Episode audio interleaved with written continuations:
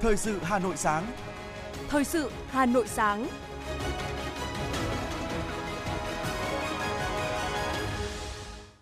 Hồng Hạnh và Hoài Linh xin được đồng hành cùng quý thính giả trong 30 phút của chương trình Thời sự sáng ngày hôm nay, thứ hai ngày 31 tháng 10 năm 2022. Những nội dung chính sẽ được đề cập đến trong chương trình. Hôm nay, lễ đón chính thức Tổng Bí thư Nguyễn Phú Trọng sẽ được tổ chức trọng thể tại Đại lễ đường Nhân dân Bắc Kinh do Tổng Bí thư Ban chấp hành Trung ương Đảng Cộng sản Trung Quốc, Chủ tịch nước Cộng hòa Nhân dân Trung Hoa Tập Cận Bình chủ trì. Trong tuần này, Quốc hội sẽ tiến hành chất vấn Thủ tướng Chính phủ và 4 bộ trưởng, trưởng ngành. Hà Nội hỗ trợ 15 tỷ đồng cho người lao động khó khăn đón Tết. Trong phần tin thế giới, cử tri Brazil bắt đầu đi bỏ phiếu bầu cử tổng thống vòng 2. Australia cấm nhập cảnh đối với du khách mang theo sản phẩm thịt. Và sau đây là nội dung chi tiết. Thưa quý vị và các bạn, theo đặc phái viên Thông tấn xã Việt Nam, vào lúc 13 giờ 20 giờ địa phương, tức 12 giờ 20 theo giờ Hà Nội, ngày 30 tháng 10, Tổng Bí thư Ban chấp hành Trung ương Đảng Cộng sản Việt Nam Nguyễn Phú Trọng và đoàn đại biểu cấp cao Việt Nam đã đến thủ đô Bắc Kinh, bắt đầu chuyến thăm chính thức nước Cộng hòa Nhân dân Trung Hoa theo lời mời của Tổng Bí thư Ban chấp hành Trung ương Đảng Cộng sản Trung Quốc, Chủ tịch nước Cộng hòa Nhân dân Trung Hoa Tập Cận Bình đón Tổng Bí thư Nguyễn Phú Trọng và đoàn đại biểu cấp cao Việt Nam tại sân bay Bắc Kinh có đồng chí Lưu Kiến Siêu, trưởng ban liên lạc đối ngoại Trung ương Đảng Cộng sản Trung Quốc, đại sứ Việt Nam tại Trung Quốc Phạm Sao Mai cùng một số cán bộ đại sứ quán tại Trung Quốc. Sân bay Bắc Kinh rực rỡ quốc kỳ Việt Nam và quốc kỳ Trung Quốc. Hai hàng tiêu binh dọc hai bên thảm đỏ, đồng chí Lưu Kiến Siêu cùng các quan chức Trung Quốc nồng nhiệt chào đón Tổng Bí thư Nguyễn Phú Trọng và đoàn đại biểu cấp cao Việt Nam – chuyến thăm chính thức Cộng hòa Nhân dân Trung Hoa của Tổng Bí thư Nguyễn Phú Trọng nhằm đề cao đường lối đối ngoại, trong đó khẳng định chủ trương nhất quán của Việt Nam coi trọng quan hệ với Trung Quốc là ưu tiên hàng đầu trong chính sách đối ngoại, mong muốn phát triển lâu dài, ổn định, ngày càng hiệu quả, thực chất theo tinh thần nhận thức chung của lãnh đạo cấp cao hai đảng, hai nước, đồng thời làm rõ những quan tâm, lập trường đúng đắn, các lợi ích chính đáng của Việt Nam – Cùng với đó, chuyến thăm cũng thể hiện sự ủng hộ đối với những tư tưởng và đường lối phát triển của Đại hội 20 Đảng Cộng sản Trung Quốc có lợi cho hòa bình, hợp tác, phát triển. Vị trí hạt nhân lãnh đạo của Tổng Bí thư Tập Cận Bình được Đảng Cộng sản Trung Quốc xác lập, đồng thời thúc đẩy chính sách của Trung Quốc về hữu nghị, hợp tác với Việt Nam, ủng hộ Việt Nam phát triển, có vị thế quốc tế ngày càng cao, thực hiện thắng lợi nghị quyết Đại hội 13 của Đảng. Theo chương trình, Hôm nay, lễ đón chính thức Tổng Bí thư Nguyễn Phú Trọng sẽ được tổ chức trọng thể tại Đại lễ đường Nhân dân Bắc Kinh do Tổng Bí thư Ban chấp hành Trung ương Đảng Cộng sản Trung Quốc, Chủ tịch nước Cộng hòa Nhân dân Trung Hoa Tập Cận Bình chủ trì. Ngay sau lễ đón, Tổng Bí thư hai nước sẽ tiến hành hội đàm cấp cao và chứng kiến lễ ký kết nhiều văn kiện quan trọng.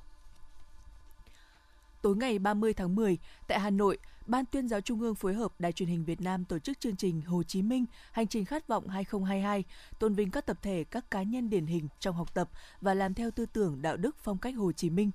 Chủ tịch nước Nguyễn Xuân Phúc dự và trao quà lưu niệm của Chủ tịch nước cho các điển hình. Đồng chí Nguyễn Trọng Nghĩa, Bí thư Trung ương Đảng, trưởng Ban tuyên giáo Trung ương dự và phát biểu tại chương trình – Phát biểu tại chương trình, đồng chí Nguyễn Trọng Nghĩa thay mặt lãnh đạo Đảng, Nhà nước biểu dương các tập thể, các cá nhân điển hình tiêu biểu và mong rằng các đồng chí tiếp tục nỗ lực phấn đấu hơn nữa, nhân lên những điều tốt đẹp để cả dân tộc ta là một rừng hoa đẹp, xây dựng và phát triển đất nước, lan tỏa và góp phần làm cho tư tưởng đạo đức phong cách Hồ Chí Minh ngày càng thấm sâu, thực sự trở thành nền tảng tinh thần vững chắc trong đời sống xã hội. Tuần làm việc thứ ba từ ngày 31 tháng 10 đến ngày 5 tháng 11 của kỳ họp thứ tư Quốc hội khóa 15 sẽ được diễn ra nhiều nội dung quan trọng, thu hút sự quan tâm của cử tri và nhân dân cả nước. Điểm nhấn nổi bật trong tuần làm việc này là hoạt động chất vấn và trả lời chất vấn trước Quốc hội. Đây là nội dung đặc biệt quan trọng trong chương trình làm việc của Quốc hội, thu hút sự quan tâm, theo dõi của đông đảo cử tri và nhân dân. Phiên chất vấn diễn ra từ ngày 3 tháng 11 đến ngày 5 tháng 11. Các nhóm vấn đề được Quốc hội lựa chọn chất vấn là xây dựng, nội vụ, thông tin và truyền thông, thanh tra. Cuối phiên chất vấn, Thủ tướng Chính phủ Phạm Minh Chính sẽ làm rõ các vấn đề liên quan và trả lời chất vấn của các đại biểu Quốc hội. Các phiên chất vấn được truyền hình phát thanh trực tiếp để cử tri và nhân dân theo dõi.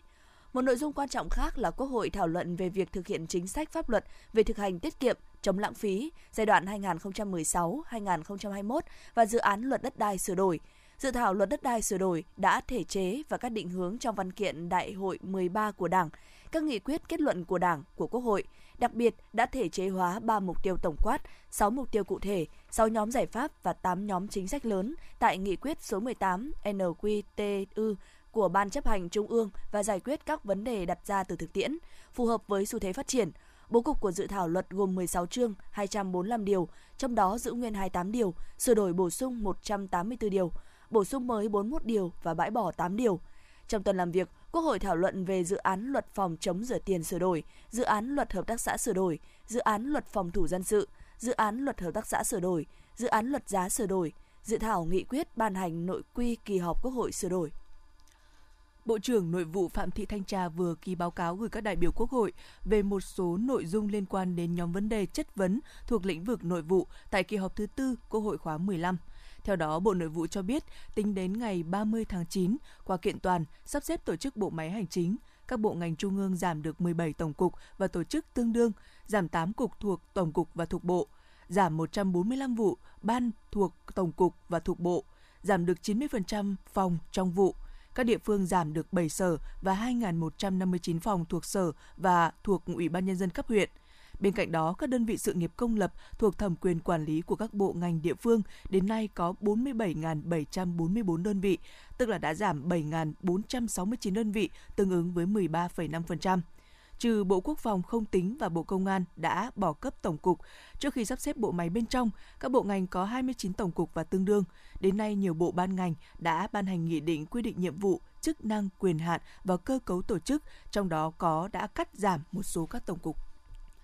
Thưa quý vị và các bạn, theo thống kê có hơn 39.000 công chức viên chức xin nghỉ việc trong hơn 2 năm. Đây là thực trạng được nhiều đại biểu Quốc hội đề cập đến cũng như đề nghị các giải pháp giải quyết vấn đề này tại phiên thảo luận về tình hình kinh tế xã hội tại kỳ họp thứ tư Quốc hội khóa 15.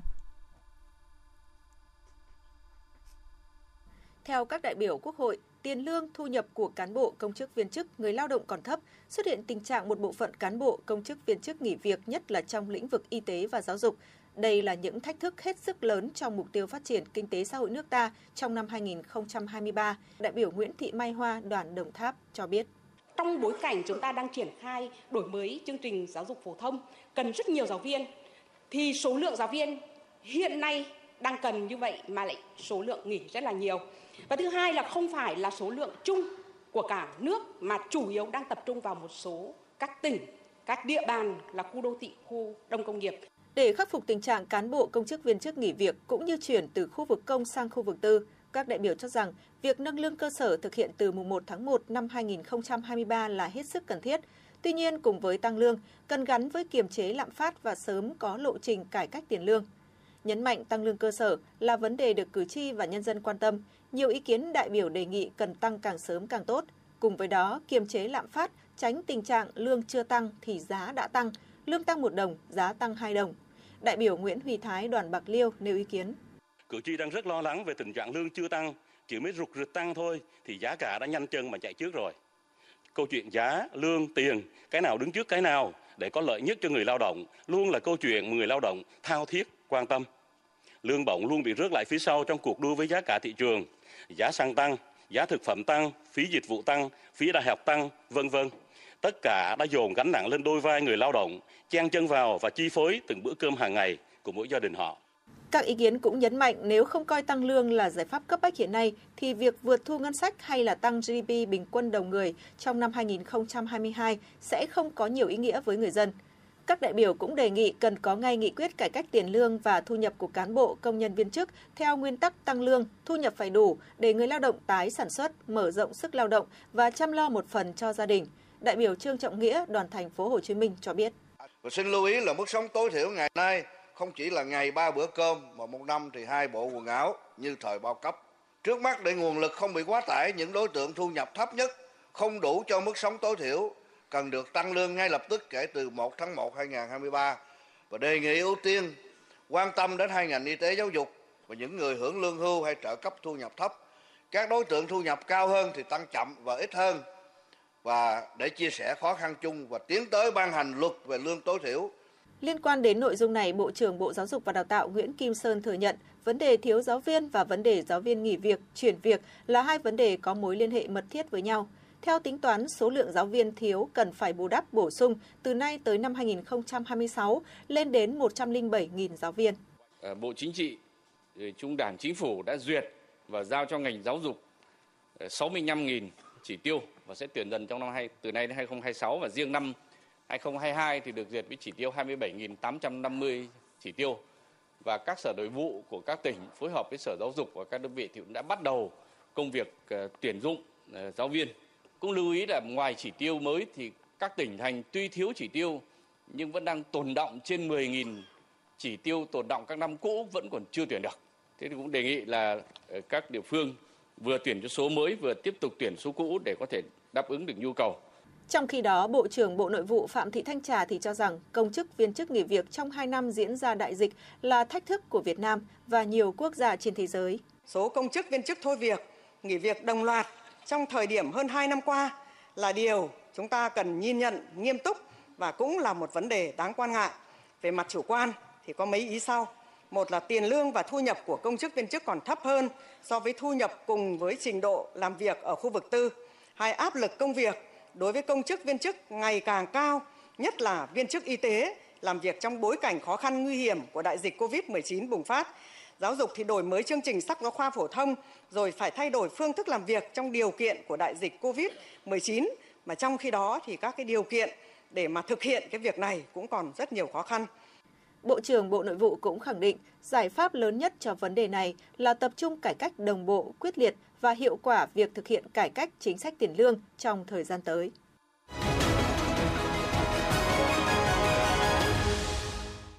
Chương trình thời sự xin được tiếp nối với một số các thông tin về kinh tế. Theo Cục Thống kê thành phố Hà Nội, chỉ số sản xuất công nghiệp trên địa bàn tăng 8,7% so với cùng kỳ năm trước – trong đó công nghiệp chế biến, chế tạo năng chế tạo tăng 8,9%, sản xuất và phân phối điện tăng 6,1%. Khách du lịch quốc tế và nội địa đến thành phố Hà Nội tiếp tục tăng, đạt 1.935.000 lượt người, gấp 2,3 lần cùng kỳ năm ngoái. Kim ngạch xuất khẩu hàng hóa tháng 10 trên địa bàn đạt 14 tỷ đô la Mỹ, tăng 13,6% so với cùng kỳ. Lũy kế 10 tháng qua, tổng mức bán lẻ hàng hóa và doanh thu dịch vụ tiêu dùng trên địa bàn Hà Nội đạt 567,5 ngàn tỷ đồng, tăng 28,8% so với cùng kỳ năm trước. Trong đó doanh thu bán lẻ hàng hóa đạt 364,3 ngàn tỷ đồng, chiếm 64,2% tổng mức trên. Thị trường có nguồn cung dồi dào, giá cả duy trì ổn định và đang sôi động trở lại.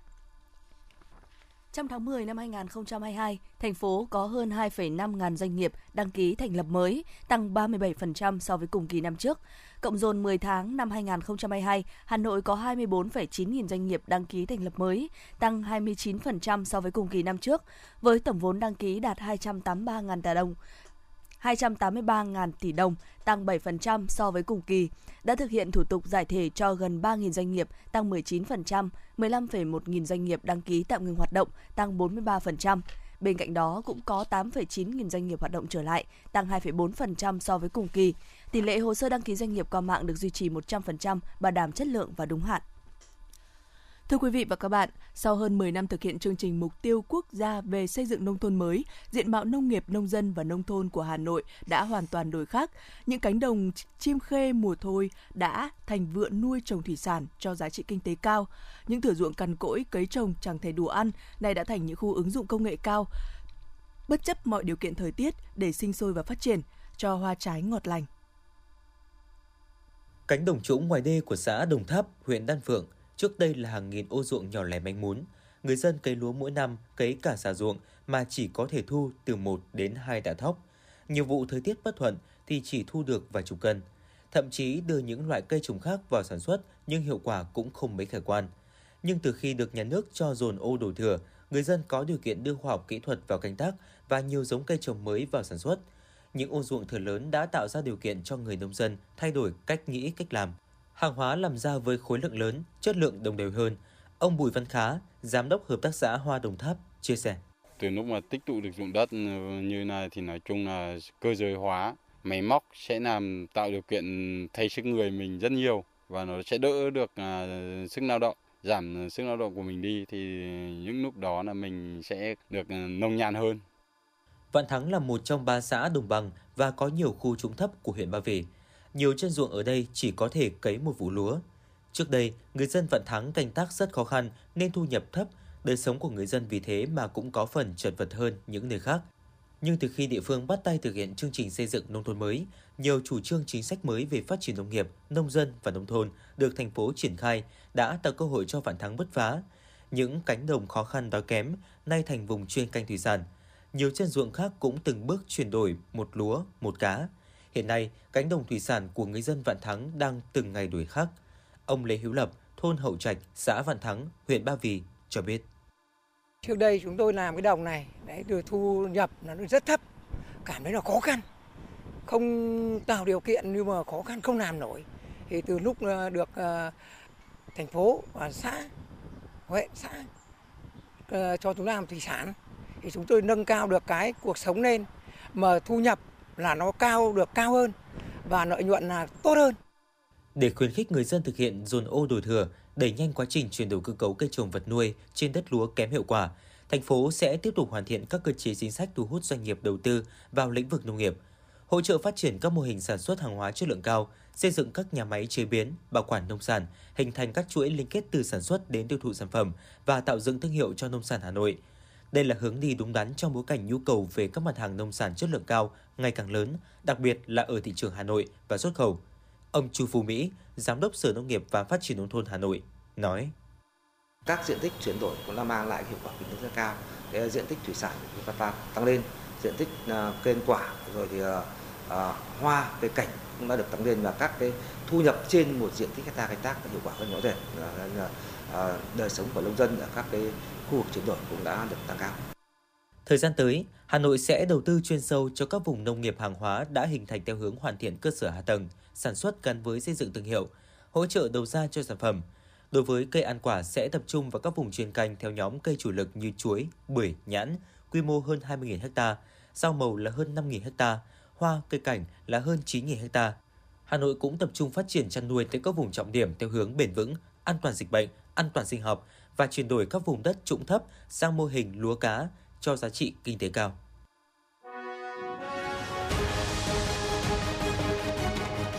Thời sự Hà Nội, nhanh, chính xác, tương tác cao. Thời sự Hà Nội, nhanh, chính xác, tương tác cao.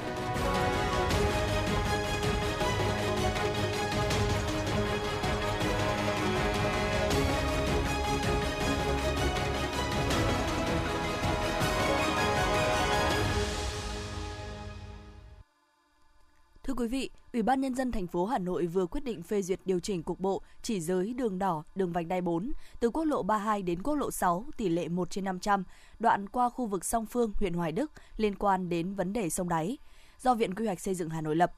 Cụ thể, vị trí nghiên cứu điều chỉnh cục bộ chỉ giới đường đỏ tuyến đường vành đai 4, đoạn đi ngoài đê sông đáy hiện trạng, điểm đầu là điểm A, cách nút giao với đại lộ Thăng Long khoảng 1.200m, điểm cuối, điểm B, cách tuyến đê sông đáy tại xã An Thượng, huyện Hoài Đức khoảng 170m. Chiều dài đoạn tuyến nghiên cứu điều chỉnh khoảng 5,8 km. Ủy ban nhân dân thành phố Hà Nội yêu cầu nguyên tắc mục tiêu điều chỉnh đảm bảo tuân thủ, cụ thể hóa định hướng quy hoạch mạng lưới đồng bộ, quy hoạch xây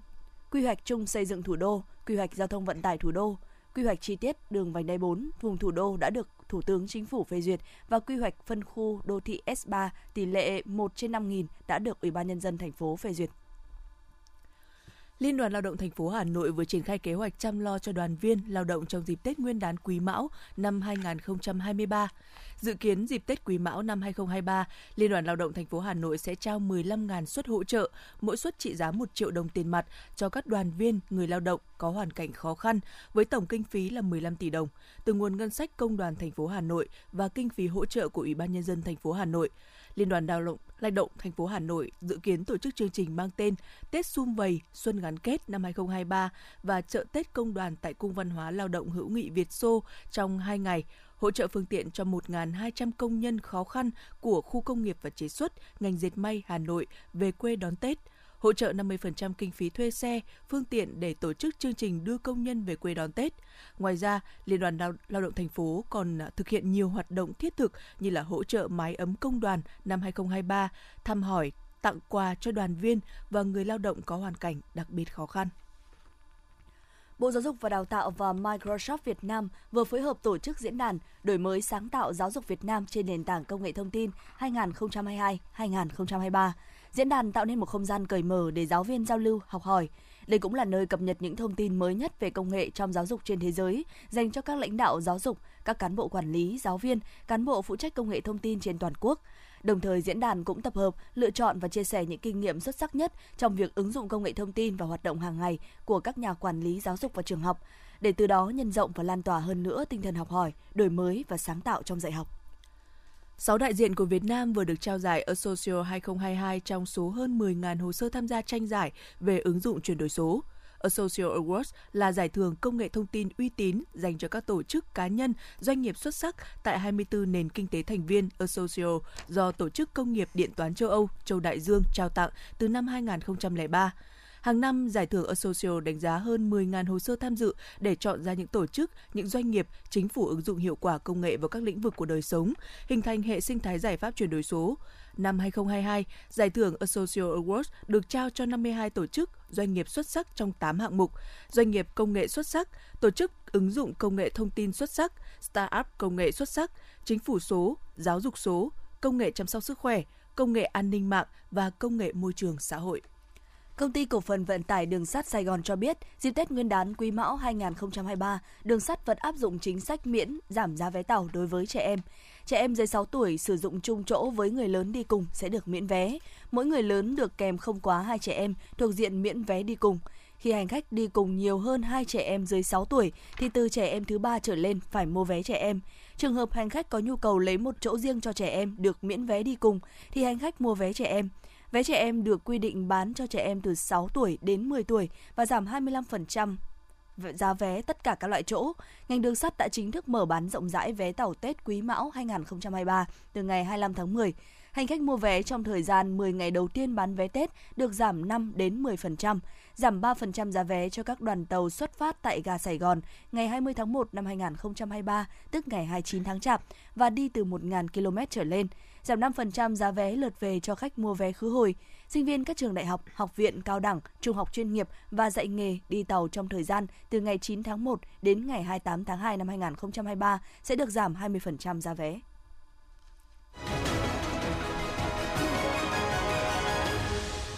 Xin được chuyển sang phần tin thế giới. Cử tri Brazil đã bắt đầu đi bỏ phiếu bầu cử tổng thống vòng 2 và đây là cuộc đua giữa tổng thống đương nhiệm Jair Bolsonaro theo đường lối cực hữu và ứng cử viên cánh tả Luiz Asano Lula da Silva. Hơn 156 triệu cử tri Brazil đã đủ điều kiện được kêu gọi tham gia bỏ phiếu trong ngày bầu cử quan trọng này. Và theo các cuộc thăm dò dư luận trong tuần qua, thì ông Lula da Silva vẫn tiếp tục có ưu thế.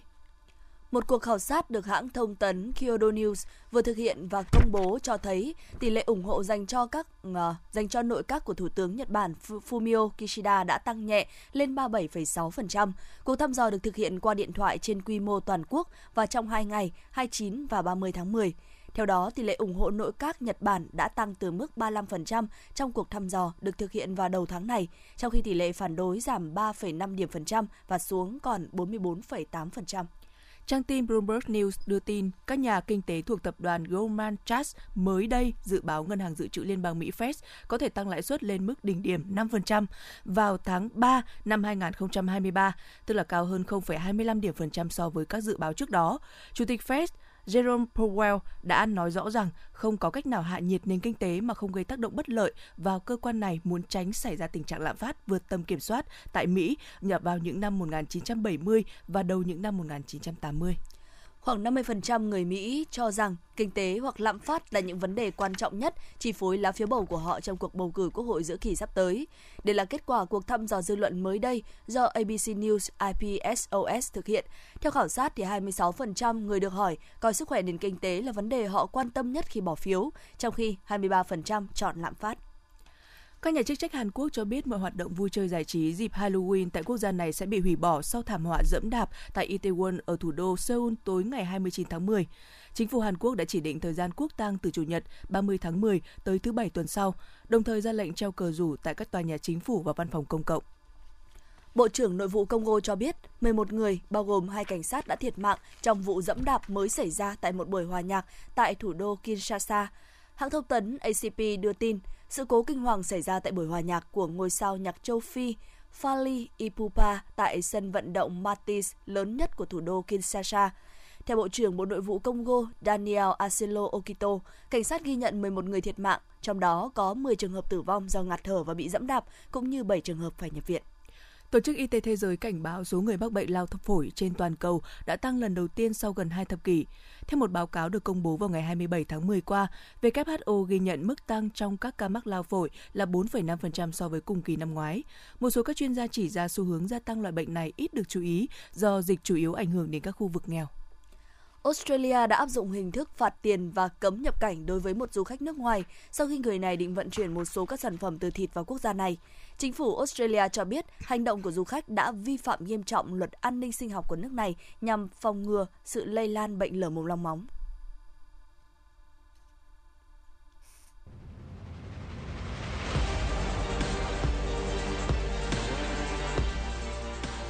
Bản tin thể thao Bản tin thể thao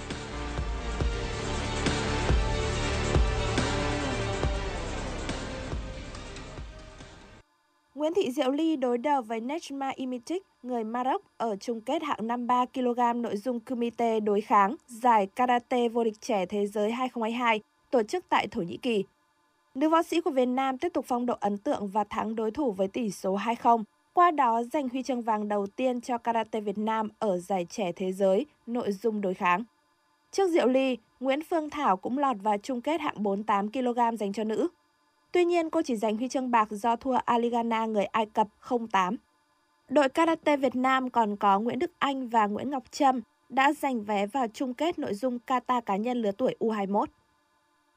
Tổng cục Thể dục Thể thao đã có công văn thống nhất với đề nghị của Liên đoàn bóng đá Việt Nam về việc tổ chức trận giao hữu quốc tế và giải AFF Cup 2022 trên sân Mỹ Đình.